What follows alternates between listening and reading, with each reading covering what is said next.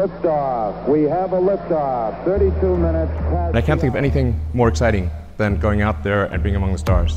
That's why.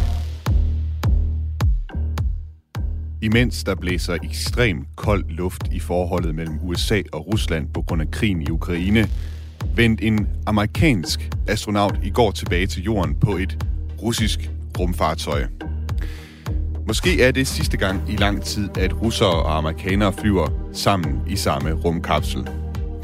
Og apropos astronauter, så skal Andreas Mogensen træne på dansk træningsudstyr på hans næste rejse i rummet, og så skal han også til sommer træne månegeologi i Norge. Vi undersøger, hvorfor Norge egner sig godt til det formål. Det er nogle af overskrifterne i den nye rumalder på Radio 4 i dag, og jeg taler altså om de her nyheder med mine to gæster fra det danske rumfartmiljø. Senere skal vi også se på to nye NASA-rekorder. Nu har man rundet 5.000 bekræftede eksoplaneter, og i går der sagde rumfartagenturet, at Hubble-teleskopet har opdaget den ældste stjerne nogensinde. Du kan som altid sms ind undervejs i udsendelsen. Skriv ind til nummeret 1424. Send mig gerne dine kommentarer og spørgsmål, også gerne til gæsterne i studiet i dag. Og skriv også gerne dit navn og hvorfra i landet du sender din sms. Mit navn er Thomas Schumann. Velkommen til den nye rumalder. Discovery, go at throttle up. Zero G, and I feel fine. Capsule is turning around. Tranquility Base here. The Eagle has landed.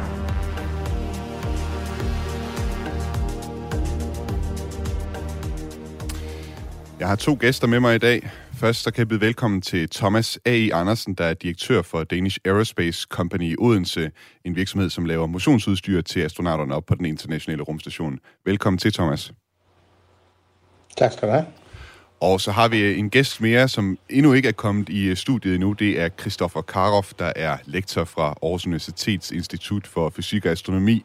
Han skulle lige være færdig med et møde. Øh, vi regner med, at han er med i studiet sådan cirka 10 minutter over 10, eller kvart over 10 cirka. Vi, øh, vi regner med, at han kommer ind i studiet her, så snart han er færdig med sit møde.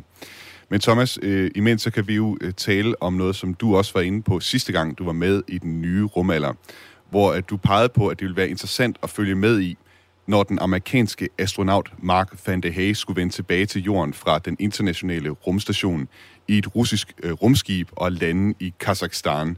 Og det vil selvfølgelig være interessant at følge med i, fordi der jo på grund af krigen i Ukraine er et utroligt dårligt forhold mellem USA og Rusland lige nu. Og det var altså så i går, at øh, Mark van de Hey vendte snuden mod jorden i det russiske rumfartøj Soyuz MS-19 sammen med kosmonauterne Pyotr Dubrov og Anton, Anton Skablerov.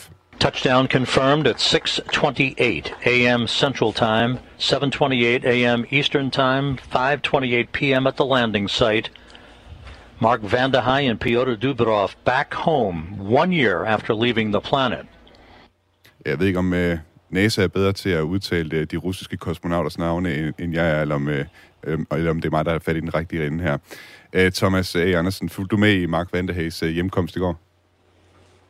Ja, det gjorde jeg faktisk. Jeg fulgte den live på, på NASA TV, øh, da han landede. Og øh, Mark Vandehage, han er endte jo samlet set med at være 355 dage i rummet. Det er faktisk en ny øh, NASA-rekord, da det slår den tidligere rekordindehaver Scott Kelly med 15 dage. Og øh, Mark Vandehage, han er så den øh, første NASA-astronaut øh, siden Ukraine-Rusland-krigens start. Han er den første til at returnere til jorden i et russisk øh, Soyuz-rumfartøj. Og jeg kom til at tænke på, øh, Thomas, øh, med den, med den, hvad skal man sige, dårlige situation, den øh, dårlige, øh, de dårlige, eller de kolde vinde, der ligesom blæser mellem øh, Washington og Moskva i de her dage, om det er sådan, vi kunne forestille os, at det er den sidste gang i lang tid, at vi ser russere og amerikanere flyve i samme rumkapsel øh, til og fra rumstationen? Øh, måske, og så måske alligevel ikke. Det, der jeg synes, der var lidt bemærkelsesværdigt ved landingen i går, det var faktisk øh, fraværet af den der russiske propaganda med bogstavet Z og sådan noget, som vi har set fra Roskosmos øh, og ved, ved Soyuz-opsendelser og sådan noget. Det var totalt blottet for al form for propaganda. Og, og vagtskiftet på rumstationen, øh, hvor de øh, overlader kommandoen til den næste, øh, foregik også uden noget som helst, øh, hvad skal vi sige, propaganda. Og russerne har jo faktisk øh, planlagt, at en af de en kommende kvindelige russiske øh, kosmonaut skal sendes op med en SpaceX-kapsel her. Ikke den næste, men øh, vist den næste igen, øh, SpaceX 5. Øh, så det kan godt være, at de flyver... Øh, jeg ser positivt på det, og tror, at de kommer til at flyve flere. Okay. Tror du, tror du, det bliver realistisk, at hun kommer ud og flyve med, med en amerikansk rumkapsel, den her russiske kvindelige kosmonaut? Ja, altså øh, hvis NASA ønsker at fortsætte samarbejdet med International Rumstation, så er det jo i hvert fald ikke dem, der siger, at hun ikke får lov at flyve på, på, på SpaceX-kapslen. Så skal det være russerne, der trækker hende tilbage. Mm. Øh, men man har jo netop valgt det her med at flyve øh, astronauter og kosmonauter hos hinanden for at vise, at hvis en af fartøjerne skulle få problemer, så kan, kan man stadigvæk hjælpe hinanden og få astronauterne sikkert hjem og op igen. Og man kan sige, noget af baggrunden, som også er værd at vide her, det er jo, hvordan, som du også selv var inde på, direktøren for det russiske rumprogram, øh, Dmitrij Dmitry Grossin, han jo har været rigtig meget en, en bullerbasse på Twitter og, og talt meget grimt om, om, om Vesten, og måske også sådan joke lidt med, at jamen, russerne kunne da også bare frakoble deres del af rumstationen på grund af, eller over de her sanktioner, som Vesten øh, gennemfører mod øh, Rusland lige nu. Og så i øvrigt male det her øh, sæt, som der også er malet på kampvognene i øh, Ukraine, Øh, det, er, det er ligesom blevet påmalet. Det er et lokomotiv, som kører raketterne ud til startrampen i øh, Baikonur, altså den russiske rumhavn i Kazakhstan. Øh, apropos astronauter, så fik vi jo i sidste uge at vide, at Andreas Mogensen skal i rummet igen. Og øh, jeg var over på øh, DTU for at lave en liveudsendelse, og der fik jeg lejlighed til at tale med Andreas Mogensen kort tid efter nyheden. Og øh, her der kom han ind på, altså det er jo noget længere tur, at han skal op øh, på rumstationen den her gang, altså en, en, en tur, der er noget anderledes end de 10 dage, han var Øh, på rumstationen sidst. Han skal være deroppe i øh, et halvt år, lader det til. Og øh, der kom han ind på, at øh, Danish Aerospace Company, altså den virksomhed, som du er direktør for, Thomas øh, Andersen, at øh, jeres virksomhed, den kommer til at spille en øh, ret øh, central rolle. Min sidste mission på 10 dage, der var det ikke nødvendigt, at jeg trænede, mens jeg var i rummet, fordi der kunne ikke ske nok med min krop kunne ikke nå at blive nedbrudt mm. i løbet af de 10 dage, men øh, under sådan en 6 måneders mission, så er det vigtigt, at jeg træner uh, to timer hver dag, mens jeg er i rummet ombord på rumstationen. Du skal i gang i noget af det motionsudstyr, som de også laver blandt andet på Danish Aerospace ja, Company. Ja, og det synes jeg jo er ja. utrolig spændende, at uh, vi i Danmark blandt andet er storleverandør af, af uh, motionsudstyr til rummet. Ja, Andreas Mogensen siger, at det er spændende. Uh, Thomas A. Andersen, det går jeg også ud fra, at du nærmest tænker, at det er ret spændende, at I skal supportere og hjælpe Andreas Mogensen med, med, jeres rum, med, med jeres motionsudstyr op på den internationale rumstation? Ja, selvfølgelig. Jeg synes, det er helt fantastisk og yderst fortjent, at han nu har fået en, øh, en seks måneders, eller i hvert fald en, en lang mission. Om det bliver fem eller seks eller måneder, det, det kommer lidt an på, hvordan øh, flyveplanen ser ud. Men han får et langt ophold deroppe, hvor han får rigtig lejlighed til at nyde rummets vægtløshed, øh, lave forskning og selvfølgelig også bruge vores motionsudstyr.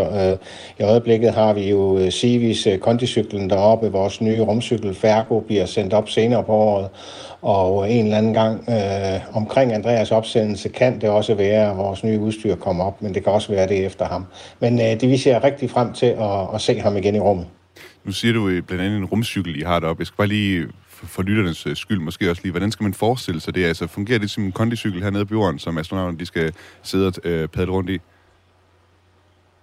Øh, princippet er det samme, men den ligner absolut ikke. Det er en, øh, en firkantet kasse med, øh, med to pedaler på. Øh, I vægtløshed har man jo ikke øh, tyngdekraft, så der bruger de kliksko. De har ikke brug for en sadel, så de har et bælte, hvor de er spændt fast på væggen sammen med cyklen, og et par håndtag, de holder fast i, mens de motionerer på konticyklen kan også lige sige, at øh, siden vi fik Øh nyheden om, at Andreas Mogensen skal i rummet igen, så er der kommet lidt flere detaljer på øh, hans øh, tur i rummet. Det er jo sådan, at han skal flyve på en amerikansk Crew Dragon øh, øh rumkapsel op til den internationale rumstation. Og der har vi fået at vide, at en af de andre astronauter, han skal flyve med, det er Jasmine Morbelli, øh, altså en NASA-astronaut. Og så er der to andre astronauter, som også skal flyve med, som vi endnu ikke ved, øh, kender navnet på. Vi ved, at han blandt andet skal teste en 3D-printer, der kan printe metal, og undersøge, om man kan printe metal bedre i vægtløs tilstand. Og øh, Thomas A. Andersen, normalt så har I jo hos øh, Danish Aerospace Company kontakt med astronauterne op på, øh, på rumstationen om jeres træningsudstyr. Hvordan øh, bliver det at have en øh, dansker i røret fra ISS, øh, når det er Andreas Mogensen, han skal være deroppe? Øh, det bliver jo enormt hyggeligt faktisk, øh, selvom det stadigvæk vil foregå på engelsk, fordi alle andre skal jo også kunne følge med i det, men øh, det bliver da dejligt at kunne se en dansker op på rumstationen igen, og så en dag så lang tid. Og øh, jeg tænkte også, altså, da du var med på øh, rum, rumkonferencen øh, på DTU, hvor det var, at øh, nyheden her, den blev offentliggjort. Jeg så også, du sad, øh, jeg også selv derovre, du sad på en af de forreste rækker, så vidt jeg husker.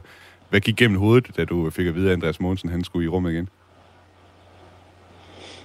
Øh, jeg må jo nok afsløre, at det var ikke der, jeg fik det at vide. Det har vi øh, vidst nogle måneder. Øh, men jeg synes, da jeg hørte det, så var det virkelig, virkelig velfortjent, fordi det er jo noget, både han og, og vi andre har gået og ventet på i rigtig mange år siden hans sidste tur. Hvis han havde været NASA-astronaut, så havde han fløjet for et par år siden, for de har simpelthen flere flyvemuligheder, end ESA har. Så, så det var rigtig, rigtig dejligt. Thomas, kan vi, ikke, kan vi ikke aftale, at næste gang, der kommer sådan en nyhed, så, så sender du mig lige en sms i god tid i forvejen, at jeg er med på den slags nyheder der også? Det skal vi nok gøre, hvis det ikke er fortroligt. det er helt i orden. Nu kan jeg også byde velkommen til øh, Christoffer Karoff. Øh, velkommen til den nye rummelder. Øh, mange tak. Du er lektor fra Aarhus Universitets Institut for Fysik og Astronomi, og du er lige kommet ud af et møde for at komme med og være med os her på, i programmet. Du var jo også med i den her, på den her rumkonference i sidste uge. Jeg så også, du sad der i tilskuerrækkerne og, øh, og hørte altså om nyheden om, at Andreas Mogensen skal i rummet. Hvad tror du, at hans øh, kommende rumflyvning kan komme til at betyde for, for dansk øh, rumfart? Altså, jeg vil starte med at sige, jeg tror faktisk, jeg havde fortalt dig, at han ville få en flyvetur til. Okay. Jeg var herinde på et par uger siden, hvor jeg sagde ja, det. Ja. Men, men ja, der må du ikke sige det, kan man sige. Nej. Og hvad hedder det? Jeg vidste faktisk ikke, det ville blive annonceret på rumkonferencen. Øh, men, men øh, det, at Andreas Mogensen får en lang tur til, har enorm betydning for, øh, for Danmark øh, og for den store industri, der er øh, inden for rumerhvervet øh, i Danmark. Og så for mit eget tilfælde, altså fra, fra universiteternes side, øh, er det rigtig vigtigt for, at vi kan rekruttere dygtige studerende mm. til øh, det, der hedder STEM-uddannelserne i Danmark. Og hvis man nu er enten forsker eller har en virksomhed, som har lyst til at få foretaget nogle forsøg op på den øh, internationale rumstation, så kan man faktisk sende forslag ind til Uddannelses- og Forskningsministeriet til forsøg, som Andreas Mogensen så kan lave op på rumstationen. Jeg kan sige, at deadline for at indsende øh, øh forslag til forsøg, det er den 8. maj. Jeg sad i går øh, her på redaktionen sammen med min øh, tilrettelægger Frederik, og vi brainstormede lidt på, hvad vi kunne forestille os. Hvis, nu, hvis det nu var os, der skulle komme med nogle forslag til, hvad man kunne øh, lave forsøg derop. Og øh, Frederik han foreslog blandt andet, at man kunne lave kompost. Altså man kunne prøve at se, om man kan lave kompost i rummet. Øh, jeg tænkte på, at man kunne prøve at undersøge, hvor der samler sig fugt, fugt hen øh, op på den internationale rumstation. Om det sådan samler sig i hjørnerne, eller, eller hvor det gør. Der var også øh, nogen, der foreslog, hvordan en vulkan af eddike og natron, den ser ud i vægtløshed. Altså det lidt ligesom sådan et fysikeksperiment, man laver i fysiktimerne. Eller for eksempel øh, Mentos i cola, øh, hvis man hælder noget cola ud, og så putter sådan en Mentos øh, pastel i. Hvordan det vil se ud i øh, vægtløs tilstand. Christoffer Kauf, øh, har du selv et øh, forslag til... Jeg vil sige rigtig gode idéer, I, ja, er, I er kommet med. Øh, jo, øh, jeg har et forslag, øh, som øh, går ud på at bygge et specielt kamera, der skal bruges til at øh, øh, måle metanudladning fra, metanudledning fra, fra, fra jordoverfladen. Okay. Øh, som, som jeg har arbejdet på et halvt års tid eller sådan noget. Øh, og jeg må indrømme, at, at øh, der kommer Andreas Mundens opsendelse lige et år eller to før øh, planlagt. Nå. Altså, det vil sige, at jeg gik i gang med det her projekt for et års tid siden, eller sådan noget, så, så var min vurdering, at den kommer i 25 eller sådan noget. Jeg når ikke blive færdig til næste sommer. Så, men, men, øh, men, men det er faktisk okay, øh, fordi med i det her program er også, at man kan foreslå ting, der ikke kommer op sammen med Andreas øh, om øh, et år, men, men kommer op på senere missioner. Ja, vel. Det lyder meget avanceret. Noget mere måske avanceret end øh, at finde ud af, hvor der er fugt hen på rumstationen. Thomas øh, A. Andersen, hvad med dig? Har du nogle forslag til... Øh, eksperimenter, som Andreas Mogensen han skal foretage sig op på den internationale rumstation? Ja, vi har et par stykker. En af dem er blandt andet at, at kigge på at bruge virtual reality i forbindelse med motion og motionsudstyr. Mm-hmm. Men derudover så vil jeg sige, at uh, alt der, hvor man, hvad skal vi sige, kan udnytte den manglende tyngdekraft, bare det, at øh, den kolde luft ikke falder ned, og den varme ikke stiger op øh, i rummet, og sådan nogle ting, øh, gør jo, at man kan lave nogle ret interessante forsøg op i rummet. Okay. Jeg skal lige forstå det med virtual reality-brætterne. Vil det så sige, mens man sidder på motionscyklen, at så kan man sidde og forestille sig, at man cykler rundt på øh, et eller andet øh, smukt landskab hernede på jorden? Er det sådan, man skal forstå det, eller, eller hvad tænkte du med, med de her virtual reality-briller? Ja, eller det kunne være, at folk hernede på jorden fik mulighed for at optage en øh, video på deres mountainbike og sende op til Andreas, og så cykler han, og så giver cyklen ham samme profil øh, og belastning, når man er på vej op ad bakke eller ned ad bakke på sådan en øh, mountainbike-tur. Det lyder sgu meget fedt. Øhm, hvis I sidder derude, kære lytter, og kunne tænke jer at komme med jeres forslag til, hvad Andreas Mogensen han kunne foretage sig eksperimenter op på den internationale rumstation, så skriv det gerne ind til mig på øh, nummeret 1424, altså på sms. I kan også skrive det ind til mig på, øh, min, øh, på vores mailadresse her på programmet. Det er den nye rumalder, snablag radio4.dk. Liftoff, the final liftoff of Atlantis on the shoulders of the space shuttle. America will continue the dream. Da jeg talte med Andreas øh, Mogensen i sidste uge til rumkonferencen, der kom vi også ind på øh, månen, for det er sådan, at Andreas Mogensen til juni skal træne i Norge noget geologisk øh, træning. Det er et program, som ESA laver, der hedder Pangea. Selvom vi arbejder øh, i de næste 10 år på, på rumstationen, så er vi jo i gang med at forberede øh, månemissionerne. Mm. Um, og der har ESA blandt andet udviklet et træningsprogram, øh, der hedder Pangea, der skal uddanne astronauter til at blive bedre geologer. Mm. Øh, fordi det er jo et af hovedformålene med at tage tilbage til månen, det er at forstå, hvordan månen, månen blev formet, hvordan den har udviklet sig, og det gør man ved at studere stenene og månestøv osv. Så, uh, så det er et, et træningskursus, uh, som ESA har udviklet, og som astronauter uh, man sige, bliver, bliver, bliver sendt igennem. Um, og vi kommer også til at se inden for de næste 10 år uh, europæiske astronauter tage til månen. Ja, jeg blev altså ret øh, nysgerrig på det her program, øh, Pangea, som øh, Andreas Monsen han øh, talte om her. Og øh, vi har i løbet af ugen øh, fået fat i Francisco Sauro, øh, som arbejder hos NASA, NASA, undskyld, ESA, som øh, geolog i det her Pangea-program. Han står simpelthen for astronaut, astronauternes øh, træningsprogram. Og jeg spurgte ham, fordi nu den træning, som Andreas Mogensen skal på, det er altså oppe i Norge, og jeg tænkte, hvorfor, hvorfor lige Norge? Så jeg spurgte ham, hvorfor Norge er så godt et sted for astronauterne at træne deres øh, udforskning af månen. In the Lofoten Highlands, we have some very beautiful, intrusive uh, rocks uh, and especially we have uh, a massive which is close to Nusfjord, which is made of anorthosite. So the part of the moon that you see as uh, highlands, which is more shining, is made of the same uh, kind of rock, which is uh, a plagioclase. For at opsummere, hvad Francisco Sauro sagde her, altså i bjergene på den øgruppe, der hedder Lofoten, er der nogle meget interessante klipper og også et bjergmassiv, altså bjerge, der ikke har været påvirket særlig meget af pladetektonik. Og det bjergmassiv er lavet af klippetypen anotosit. Og månens højland, altså de områder, som man kan se, når man kigger op på månen, der skinner mest, de er lavet af den samme slags klippe. Så der er altså nogle analogier der, øh, hvor det giver mening at sende astronauterne op og, og træne i de her områder op i Norge. Jeg talte også med Loredana Besone, der er projektmanager på ESA's Pangea-program. we created this course because a geology course is an important part of the astronaut's career. They need to understand how the Earth geology is. But when we created this course, we decided to have a course that was specifically targeted to prepare astronauts to be, become not just Earth geologist, but planetary geologist. So for all these astronauts, this course now becomes an opportunity. Ja, Loredane Besone, hun fortæller her, at de altså har skabt et geologi- geologikursus, fordi de gerne vil kunne forberede astronauterne på ikke bare at være geologer hernede på jorden, men altså også i rummet. Og Loredana, hun understreger dog, at ESA endnu ikke har udvalgt astronauter, som skal til månen. Så det er ikke fordi, at hvis man kommer på det her kursus, at man så dermed ligesom har en, øh, en gylden billet til at komme til månen. Christoffer Kauf, tror du så, tror du alligevel, at vi måske, når vi nu ser Andreas Mogensen skal til øh, Norge her til sommer og træne derop, at vi alligevel kan tillade os måske at drømme en smule stort, altså Andreas Mogensen på, øh, på rumvandring på månen, eller måske en anden dansk astronaut?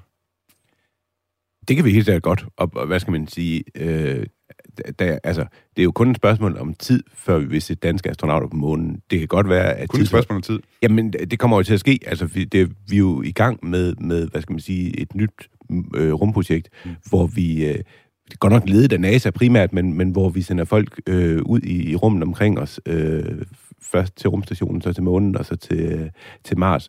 Øh, og det kan godt være, at Danmark ikke kommer, kommer til at lede det program, men, men vi skal selvfølgelig nok komme med, når, når, når det ligesom bliver udryddet i større, større grad. Øh, om Andreas Mogensen så når, når det, det, det, det har jeg svært... Det, jeg tror, det bliver sådan lige på grænsen, men, men det er da i hvert fald en mulighed. Når du siger når det, det er noget at gøre med alder og sådan noget, hvor gammel, men gamle astronauter må være, før man sender dem afsted på sådan missioner eller hvad? Ja, den rykker sig nu også, men altså, hvad skal man sige, hvis vi kigger 30 år ud i fremtiden, så, så er han jo ved at have nået pensionsalderen, også her på jorden, kan man sige så.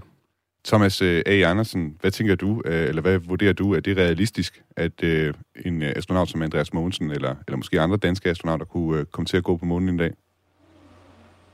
Jamen det skal vi da selvfølgelig drømme om. Det er jo drømmen, der, der driver os inden for, for den her verden og omfarten, og det er jo det at gøre drømmene til realitet. Øh, med hensyn til, til Andreas Mogensen, så, så tror jeg desværre, at der er nogle andre lande fra europæisk side, der står i kø først øh, til de første sæder til månen, men, øh, men øh, hvis han er heldig, og der bliver mange flyvninger i løbet af, af slut, øh, slut øh, 20'erne, starten af 30'erne her, så kunne det jo godt være. Jeg talte jo som sagt med Loredana Bassone og Francisco Sauro øh, fra ESA. De står også bag et andet projekt, et projekt, der hedder CAVES. Og det øh, projekt det handler altså om at træne astronauter i at undersøge grotter. Og det er faktisk også et område, som kan blive relevant på månen, for der lader til på månen at være rigtig mange grotter. So we can see many entrances, but we do not really know what they, they contain. We think that they are mainly lava tubes, like the one in Iceland.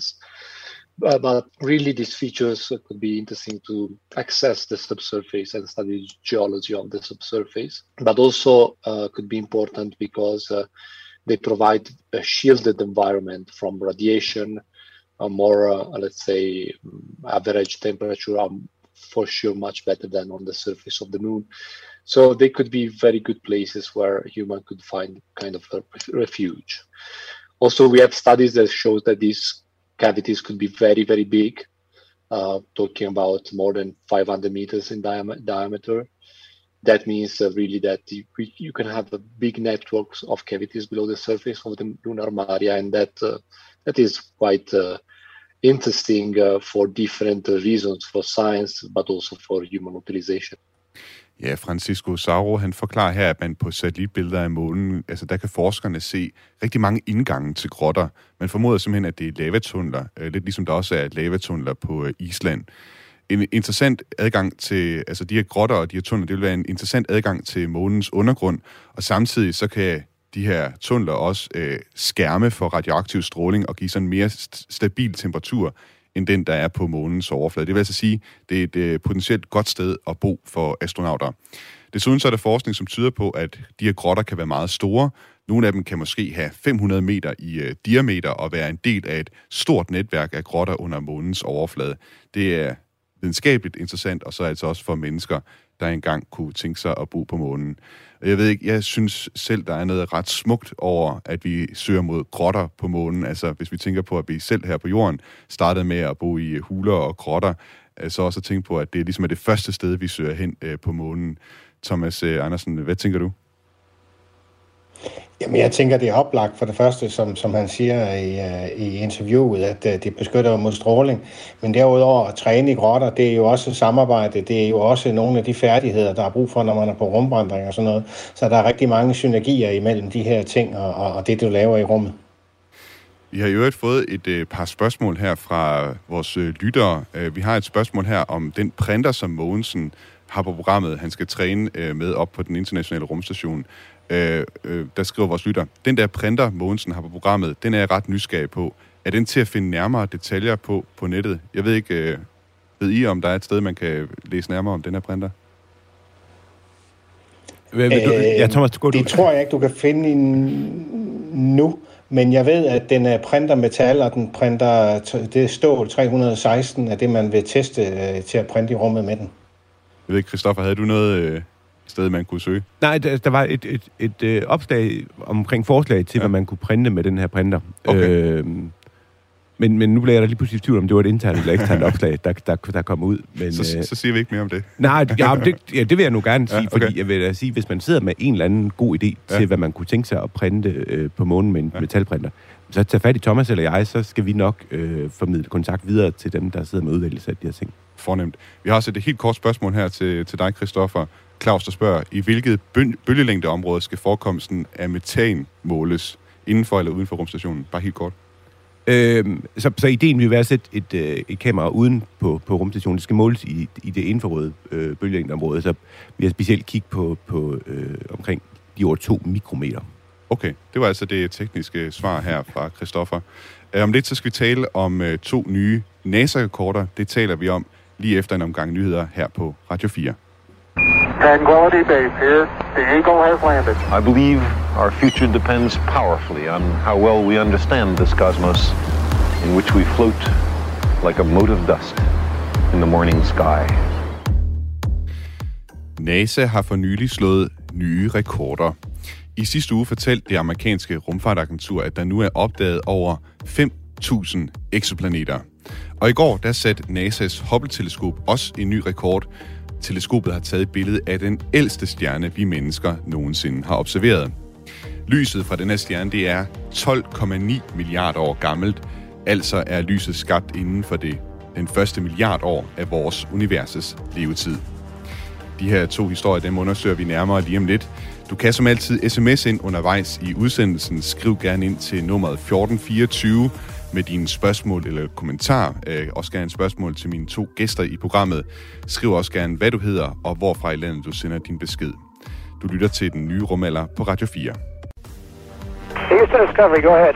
Discovery, go at throttle up. And Discovery Houston, we've got a good picture of Steve. Roger roll, Discovery.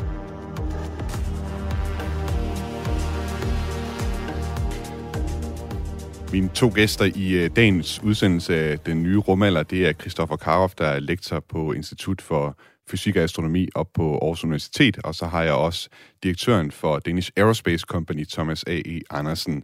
Og vi dykker altså ned i den her historie, som kom fra NASA i går, om at Hubble-teleskopet har fået et billede af den ældste stjerne nogensinde. Altså 12,9 milliarder år gammel er den her stjerne, og de har allerede også givet den et navn, Erendel, øh, som skulle være et gammelt engelsk ord for morgenstjerne. Christopher Kauf, jeg troede faktisk ikke, at Hubble-teleskopet var i stand til at opdage stjerner, der er så fjerne som øh, den her. Hvordan er det alligevel lykkedes for NASA at, at tage et billede af så gammel en stjerne? Øh, det er sådan set ikke så svært at se dem og mm. op, eller jo, men med, med Hubble-teleskopet er det ikke. Men det, der er svært, det er at, at sige, hvor gamle de faktisk er, eller altså i det her tilfælde også, hvor langt de faktisk er væk. Øh, Okay. Så, så der skal man øh, igen være i stand til at se sådan i den rødlige del af spektret, som jo James Webb-teleskopet er verdensmester i. Altså det infrarøde del af spektret? Præcis, ja. ja. Øh, og så kan man, øh, så kan man se det der. Ja, og det er, så, så vidt jeg har forstået i hvert fald, så grunden til, at man skal kunne se det infrarøde, det er fordi, det lys, der er sendt fra meget gamle stjerner på sin rejse mod jorden, så er det blevet strukket simpelthen. Øh, hvorfor det er blevet mere rødforskudt, som man kalder det. Altså lyset er simpelthen blevet mere rødt, fordi det skulle rejse gennem universet, øh, som er, har udvidet til samtidig. Er det, er det rigtigt forstået? Helt rigtigt forstået. Ja. Og det, det, det er det, der fascinerer mig. Så, der er flere ting, der fascinerer mig ved den her opdagelse. Men at, at den her stjerne er jo 8 milli- nej, øh, 28 milliarder lysår væk. Og, og det har jeg selv som astronom med 20 års erfaring, har jeg svært ved at forstå, hvordan kan det lade sig gøre, når, når universet kun er små 14 milliarder lysår væk. Hvordan kan noget 14 så være, milliarder lysår gammelt, ikke? gammelt ja, ja, ja, præcis. Ja, ja. Hvordan kan noget så være så langt væk? Ja. Øh, og det er jo simpelthen fordi, at, at, at den her stjerne, der kigger vi så langt tilbage i tiden, ja. at, at vi ser næsten tilbage til universets øh, skabelse. Og så har, har, har solsystemet og Mælkevejen altså befundet sig i den del af universet, der har bevæget den ene vej, og den her stjerne i den del af universet, der har bevæget sig den anden vej. Så, så som, mens universet så har udvidet sig, er der simpelthen blevet længere og længere mellem, øh, mellem den her stjerne også. Men normalt så siger vi jo, at, at, at der er ikke noget, der kan rejse hurtigere end, end lysets hastighed. Mm. Og det er der altså heller ikke. Men, men, men på en eller anden måde, det er jo, kan man sige, der er sket noget her, fordi at jamen, den stjerne er 8, eller 28 milliarder lysår væk mm. øh, i dag. Det var den ikke, den udsendte lyset, men det er den altså i dag. Mm. Øh, I dag ikke længere. Nej.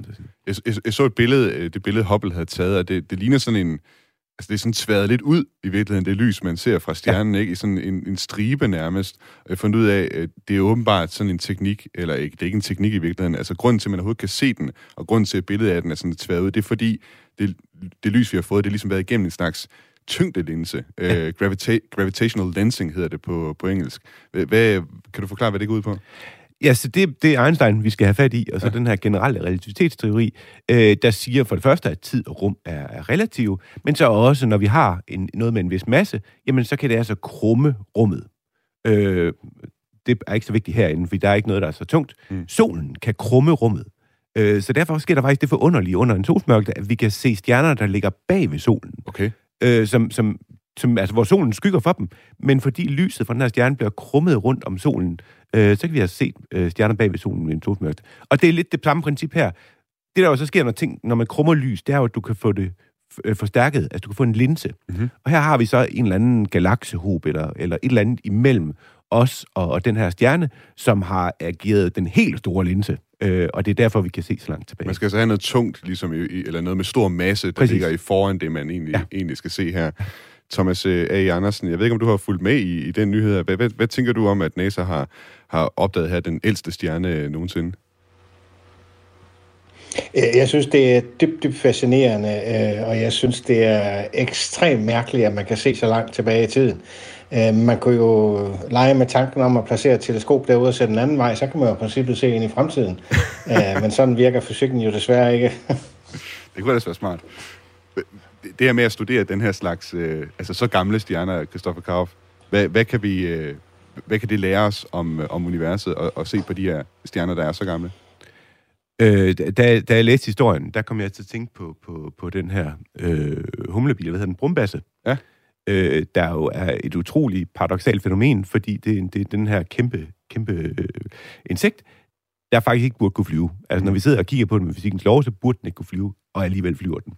Den her stjerne estimerer de skulle have en masse på 500 gange solens masse.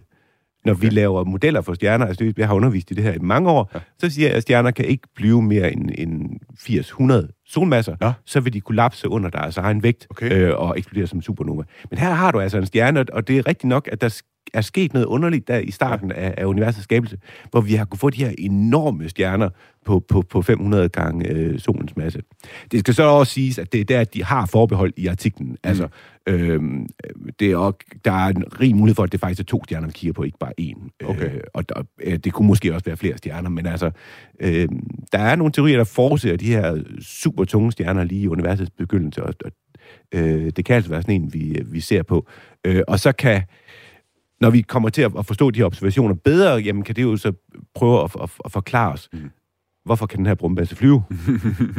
det, er vel, det er vel også noget, altså nu, nu nævnte du det selv, at det er, det er lys, der er rødforskudt helt vildt, og så vidt jeg har forstået, så Webb-teleskopet, altså NASA's nye teleskop, der er sendt, sendt i rummet, det skal netop kigge i det infrarøde øh, spektrum, øh, og netop kigge efter faktisk noget af det første lys i, i universet. Så nu har Hubble godt, nok, ja. Hubble har godt nok taget et, et billede af det her, men med Webb øh, skulle man vel gå ud fra, at vi kan lære endnu mere om øh, den her stjerne.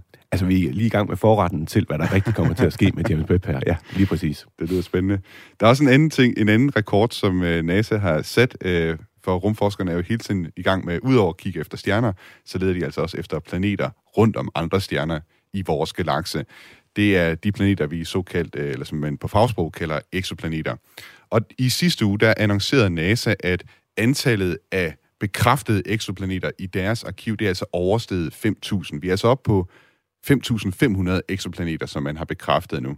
Og de lavede faktisk øh, en video, som ligesom øh, sætte lyd til, til de her optagelser. Altså man ser menneskehedens opdagelse af planeterne uden for vores solsystem fra 1991 og så frem til i år. Og hver opdagelse af en ny planet, det vises med en cirkel i den her video, altså hvor på himlen, at planeten er opdaget, og så en lyd, og tonen af lyden, den svarer til den tid, som det tager planeten at kredse som sin stjerne. Jo længere tid det tager, desto lavere er tonen, og jo, jo hurtigere den øh, fiser rundt om sin stjerne, desto højere er tonen også. Lad os lige prøve at høre, hvordan øh, den her video den lyder.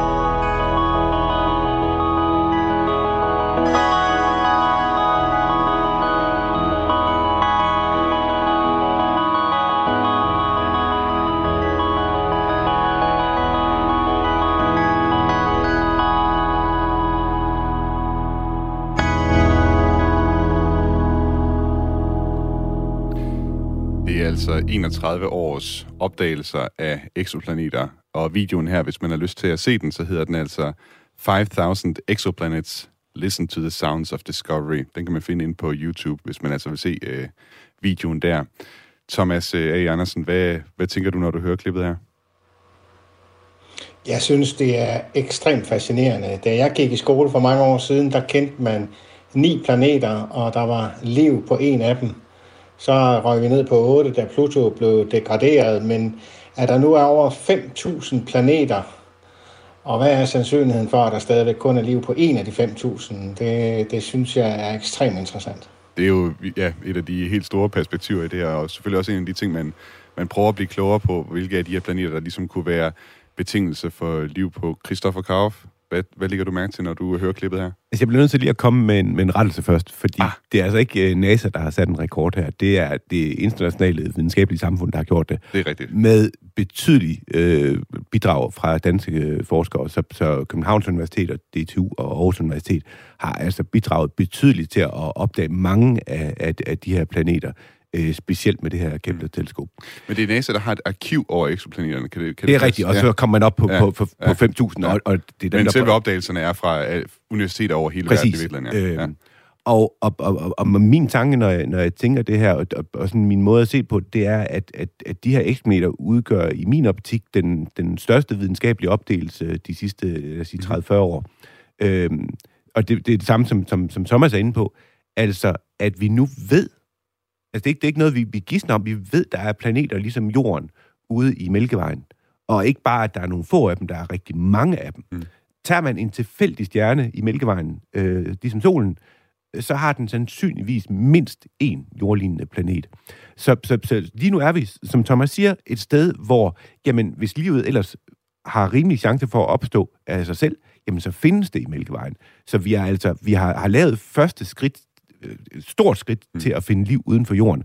Og det mener jeg, at vi kan sammenligne med, med Apollo-landingerne op, der øh, Columbus opdagede Amerika og sådan noget. Det, det, det, det giver vi op i, for mig at se. Og man kan sige, det er jo, det er jo så sådan en ting, som det er, jo, det er jo løbende, ikke? Altså, det er hele tiden, så kommer der nye eksoplaneter ind, og på den måde så men måske opdager man det måske ikke helt på samme måde, som Danny Armstrong, han satte, øh, hvad skal man sige, det amerikanske flag på månen, men det er stadig en, en kæmpestor opdagelse, der bliver ved, altså, det bliver ved med at blive udviklet på. Jeg tænker vel også, at med 5.000 eksperimenter, når vi når op i de tal, altså de størrelser, det giver vel også noget til, til videnskaben. Altså alene, man kan køre noget mere statistik på det måske, altså hvilke typer planeter man ser derude. Det, det kan man. Og den anden ting, som, som, som vi har brugt, eller som øh, det, det her Exoplanet Community har brugt de sidste par år på, det er jo at finde de rigtige kandidater, øh, som, som James Webb-teleskopet kan fokusere på, for at se øh, tegn på liv for de her planeter. Øh, så, så, så det er sådan set arbejdet nu, nu ved vi, at planeterne er der, vi ved, at der er et stort tal, så skal vi bare finde de rigtige til at target for at finde liv på. Mm.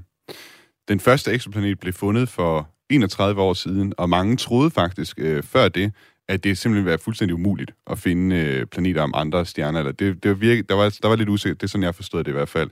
Øh, du sidder og, øh, var, var, der ikke noget, der var noget usikker på det tidspunkt, hvor mange man kunne finde? Jo, men det er rigtigt.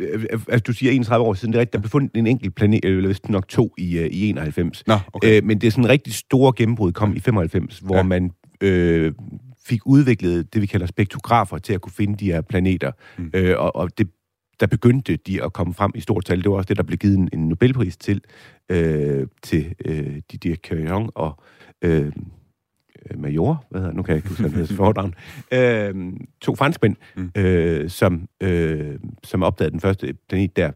Øh, og øh, altså, det er også en fantastisk historie, så Didier var, var phd studerende på det tidspunkt, og blev sat ved det her teleskop alt for mange nætter, fordi der var ikke rigtig andre, der, der gad at sidde så mange nætter. Øh, og, og på det tidspunkt, der levede vi efter planeter, ligesom vi kendte på solsystemet, altså som jorden og sådan noget med en omløbsperiode på, på et år. Øh, og så tænkte de det, jeg prøver lige at se, om der er nogen med meget kort omløbsperiode, mm. og fandt så øh, den, den, den første planet, den her øh, PEC 51b, med, med en omløbsperiode på to og en halv dag. Mm. Altså, øh, og, og, og det var kun fordi, det var den her naive PhD-studerende, der tænkte, det her kan jeg også prøve, at det faktisk lykkedes os at finde de her planeter. Og så blev døren åbent. Når vi så fandt ud af, at vi skal bare starte med at kigge i korte perioder, så væltede de ud af skabet. Nu er vi også blevet i stand til at se dem med lange perioder, men, men, men det var vi ikke i starten. Og skal vi så forestille os, at vi om yderligere øh, 30 års tid cirka, at vi så har fundet det dobbelte, altså 10.010 eksoplaneter, eller hvordan ser, hvordan ser udviklingen ud i vores evner til at finde eksoplaneter? Nu har vi jo alle sammen under corona lært, hvad en eksponentiel kurve er. Så det her stiger eksponentielt, så, okay. så, så, så den bliver ikke fordoblet. Det, det, vi kommer op og tale 50 eller 100. Eller, eller 100.000 ja. simpelthen. Okay. Ja, præcis. Vi har fået en uh, sms fra vores lytter Martin, der skriver fra Bornholm. Uh, han skriver, Hej, jeg er heldig at bo et sted, hvor der ikke er lysforurening, så det er nemt at se satellitter med det blotte øje. Kan man være så heldig også at se en opsendelse, og er det også muligt at se rumstationen med det blotte øje? Thomas A. Andersen, den tænker jeg, du får lov at svare på. Øh, rumstationen, ja. Øh, der findes simpelthen både på ESA og NASA's hjemmeside et program, hvor man kan se, hvornår rumstationen kan ses fra Danmark. Den kommer ikke helt op over Danmark, men øh, den kommer faktisk regelmæssigt op over Nordtyskland. Øh, så står man på et mørkt sted, øh, så kan man faktisk se rumstationen. Opsendelser er der ikke lige nogen af i, i Danmarks nærhed, så dem kan man ikke rigtig se fra Danmark. Jeg kan sige, øh, jeg har selv haft øh, lejlighed til at se øh, rumstationen øh, flyve øh, hen over him- på himlen her i Danmark, og jeg har også engang set, der sad jeg og så en opsendelse, som SpaceX foretog sig sådan ved aftentid her i Danmark. Jeg kunne se, den blev sendt afsted fra Florida i USA, og så tror jeg, det var måske 20 minutter senere, eller noget af den stil, så kunne jeg gå ud på min altan og kigge mod, kigge mod vest, og der var altså så, hvad hedder det, en, en, hvad skal man sige, det kunne man så se satellitten, eller hvad skal man sige, rakettrinnet flyve hen over himlen der. Øh, vi har også en øh, sms fra vores lytter Claus, der har et spørgsmål. Findes der stjerner, der er så kolde, at de kun udsender infrarødt lys, og dermed ikke kan ses i det synlige område? Christoffer Kraft, den tænker jeg, du kan svare på. Ja, det øh, findes der også, og de har også navn, de hedder brune dværge. Øh, så man kan sige, øh, en stjernes temperatur, når, når den er øh, forbrænder brint til helium, afhænger af, hvor, hvor tung den er. Så jo lettere øh, sådan en, en stjerne bliver, øh, jo koldere bliver den. Øh, og så har man et eller andet sted en, en overgang mellem, at stjernen bliver så let, så den faktisk ikke kan lave fusion inde i, inde i øh, kernen. Øh, og så får man så en brun dværg, der stadigvæk lyser, fordi øh, den, den står og trækker sig lidt sammen, så den frigiver lidt gravitationel energi. Øh, men fordi den kun har en temperatur på, på 1500-2000 grader, så bliver det altså i det infrarøde område, den, den, øh, den lyser. Hi, this is Eric Berger, the senior space editor at Ars Technica. I've been covering space for 20 years, and you're listening to The New Romula with Thomas Schumann.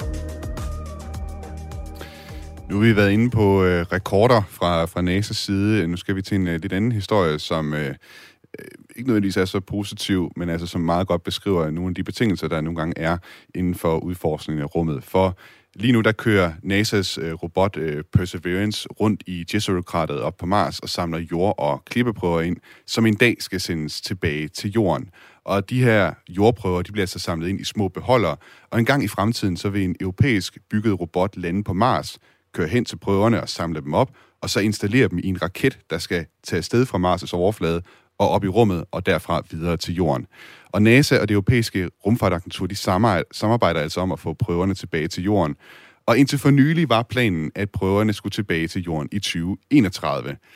Den plan har så ændret sig. Nu regner man først med i 2033 at kunne få prøverne tilbage til Jorden. Jeg talte med Jens Frydenvang, der er assisterende professor på Københavns Universitet, og han er altså også en del af holdet på Perseverance-missionen, der indsamler de her prøver fra Mars. Og han fortalte mig, at den her forsinkelse har at gøre med den robotbil, altså den såkaldte Fetch Rover, som skal samle prøverne ind, og så den raket, der skal skyde prøverne i rummet fra Mars' overflade i forbindelse med, at man er begyndt at udvikle det og har fået mere mere detaljeret øh, tal for, hvad, hvor, hvad, hvad, der skal til, hvor tung den her mission den bliver, og hvor stor den bliver, at så skulle der øh, enten skulle man, skulle man dele den op i, i, øh, i sådan to separate, eller også skulle man op i en, i en større klasse af, af, af missioner. Simpelthen fordi, at hvis du både skulle have den her Fetch Rover, som ESA skal, skal bidrage med, og øh, raketten, der skal bringe prøverne fra Mars' overflade og i kredsløb omkring Mars, at så blev det simpelthen for, øh, for stort i, øh, i en, i hvert fald med den måde, som man havde tænkt sig at gøre det lige nu. Og det er det, man tager øh, konsekvensen af og, og, og anerkender, at vi er nødt til at, at skubbe den her mission nummer to øh, en, en, endnu et, et launch-vindue. Øh, det er sådan, at man kan kun sende missioner til Mars øh, hver andet år cirka, så derfor hvis der er en forsinkelse, der, der går ud over nogle få uger, jamen så, så bliver den skubbet i, øh, i to hele år. Ja, hos øh, NASA og ESA, der har man altså besluttet sig for, at øh, man skal dele det her op, altså dele missionen op på den måde, at robotbilen og som skal samle prøverne ind, og så den raket, der skal sende prøverne i rummet, at robotbilen og raketten, de skal landes på Mars hver for sig. Tidligere havde man tænkt, at de skulle landes alt sammen i en samlet pakke. Men det er altså den der opdeling, som har sørget for, at det altså at, øh, udsend, eller hvad skal man sige, at missionen den bliver forsinket. Thomas øh, A. Andersen, direktør for Danish Aerospace Company i øh, Odense. Hvis nu den her mission, den hedder også øh, Mars Sample Return, hvis den bliver ved med at blive udskudt, eller nu er den jo sætten ud til, at det første er i 2033, vi kan forvente, at prøve at komme tilbage til, til jorden, kan det, kan det så være simpelthen, at det ikke er NASA og ESA, der, der når at få prøver tilbage fra, fra jorden? For Elon Musk, han har jo tænkt sig at lande mennesker på Mars. Han siger, at han vil gerne lande mennesker på Mars øh, allerede i 2030, så man kan godt forestille sig, at han tog nogle prøver med tilbage til jorden. Øh, det kunne godt være, men, men øh, både øh, Musks og ESA og NASA's rumprogrammer altså, er jo noget, hvor vi skubber udviklingen, og hvis tingene bliver tungere, så skal der kraftige raketter til. Og, og det at kunne opsende en raket fra, fra Mars øh, vil også være noget, man gør for første gang. Øh, så, så jeg synes, det, det, det er smart at forfølge begge spor, og, og hvis man ikke skal bruge raketten, så kan man jo bede Elon Musk om at tage prøverne med hjem, når man har sammen, sammen med robotbilen. Indtil videre så har Perseverance-robotten altså indsamlet otte klippeborkerner, som skal tilbage til jorden. Derudover så er den også øh, indsamlet, indsamlet to tomme prøvebeholdere, som har Mars-atmosfære i sig. Og en anden ting, som Jens Frydenvang fra Københavns Universitet han arbejder på, og det gør han sammen med DTU, det er, at prøverne skal analyseres ved hjælp af en såkaldt neutronkilde, som er ved at blive bygget i Lund i Sverige. En neutronkilde det er et redskab, som skyder en masse neutroner afsted. Det er ligesom et øh, røntgenkamera hos øh, tandlægen, og man bruger altså neutronerne til at se ind i materiale med. Og som Jens Frydenvang forklarede mig, så har neutroner nogle særlige egenskaber, som kan hjælpe os med at forstå Marsprøverne neutroner er, er ikke påvirket af, af metaller i samme grad, og kan godt se igennem bly for eksempel. Til gengæld så er den meget følsom over for brint. Øhm, og det er interessant for prøverne, vi får hjem fra Mars, i hvert fald i spørgsmålet om at skulle lede efter, efter spor af liv. Øh, der vil vi gerne finde organisk materiale, øh, og organisk materiale det har brint i sig. Øhm, så ved at bruge neutronerne, at så kan vi øh, så kan vi, vi, øh, vi, vi ved at lave, lave sådan 3D-kort øh, øh, over prøverne, så vil vi kunne pinpointe præcis, hvor er det, det organiske materiale er koncentreret, og hvor vil det være særlig interessant at lave, lave opfølgende analyser på, på de her prøver. Det synes jeg altså lyder ret fedt, det Jens Frydenvang han taler om her. Altså sådan nogle 3D-kortlægninger simpelthen af, af de her Mars-prøver. Jeg ved ikke, Christoffer Kauf, hvad, hvad tænker du om, om det her forsøg med at, at bruge neutron kilden til at, at lave de her 3D-kort over Marsprøverne. At, at det er et fantastisk eksempel på, hvor man virkelig øh, kombinerer forskellige øh, hvad hedder det, dele af sådan den ypperste videnskab. Mm. Altså øh, den her neutronkilde, som man er, man er ved at bygge, og, og retamsømmel fra Mars. Altså, så, så øh, det, det kommer til at blive uhyre spændende at se, hvad, hvad det det er også meget godt eksempel på, hvorfor det er så vigtigt faktisk at få de her prøver tilbage fra Mars, fordi en robot som Perseverance kan ikke køre rundt med en neutronkilde øh, på, på, på bagagerummet, eller hvad skal man sige. Den kan ikke, den kan ikke have sådan et instrument med sig. Nej, det kommer der alt lige til at gå rigtig mange år, før vi får en neutronkilde på Mars. Det, ja. ja. Vi har fået øh, en sms fra vores øh, lytter, der hedder Anders, og øh, det er et spørgsmål. Han har et spørgsmål til dig, Thomas A. Andersen, og han spørger, hvad sker der med Danish Aerospace Company, når den internationale rumstation lukker og slukker i 2030 eller før? Har I gjort jer planer, gjort jer tanker om det allerede nu, Thomas A. Andersen? Jamen, det har vi jo arbejdet på i mange år. Det var jo derfor, at vi her i slutningen af januar kunne øh, underskrive en kontrakt med Axiom Space, som er en af de private rumstationsaktører i, øh, i USA. Øh, og der er jo faktisk fire konsortier som er i USA, som arbejder på at bygge private rumstationer. Så, så selvom ISS engang ikke er der længere, så er der masser af andre bemandede rumfartsaktiviteter. Jeg vil sige sådan, i dag er bemandet rumfart jo meget større, end det var for 10 år, hvor det kun var ESA og NASA, der ligesom uh, sad på, på, på det område. Så man kan godt forestille sig, at det, det simpelthen arbejder hen mod, det er også at arbejde med private aktører på deres øh, bemandede rumfartprogrammer. Ja, og det har vi jo gjort sidste år og lavet datterselskab i USA, og, og derfor var det jo også en rigtig stor øh, glæde og gevinst for os, at vi kunne øh, underskrive den første kontrakt her i slutningen af januar med Axiom Space på at levere motionsudstyr til deres private rumstationsmodul. Vi er ved at nå øh, afrundingen på dagens udsendelse af den nye rumalder. Jeg vil gerne sige tak til dig, Thomas A. Andersen, direktør for Danish Aerospace Company i Odense, og også tak til Christoffer Karoff, altså lektor ved Institut for Fysik og Astronomi på Aarhus Universitet. Tak fordi I begge to var med i den nye rumalder i dag. Selv tak. Selv tak. A ship like no other, its place in history secured, the space shuttle pulls into port for the last time. Its voyage at an end.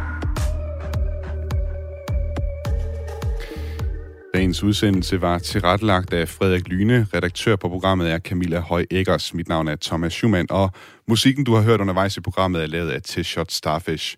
Husk, at du kan høre alle tidligere udsendelser af den nye rumalder på Radio 4's app. Hent den i App Store eller hos Google Play. Hvis du har tips, ris, ros eller kommentarer, så skriv dem gerne ind til os på den nye rumalder radio4.dk. Indtil vi høres ved i næste uge, så vil jeg ønske dig en god øh, weekend at Astra. We should have a base on the moon, like a, a permanently occupied human base on the moon, and send people to Mars, you know, and a city, build a city on Mars. That's what we should do.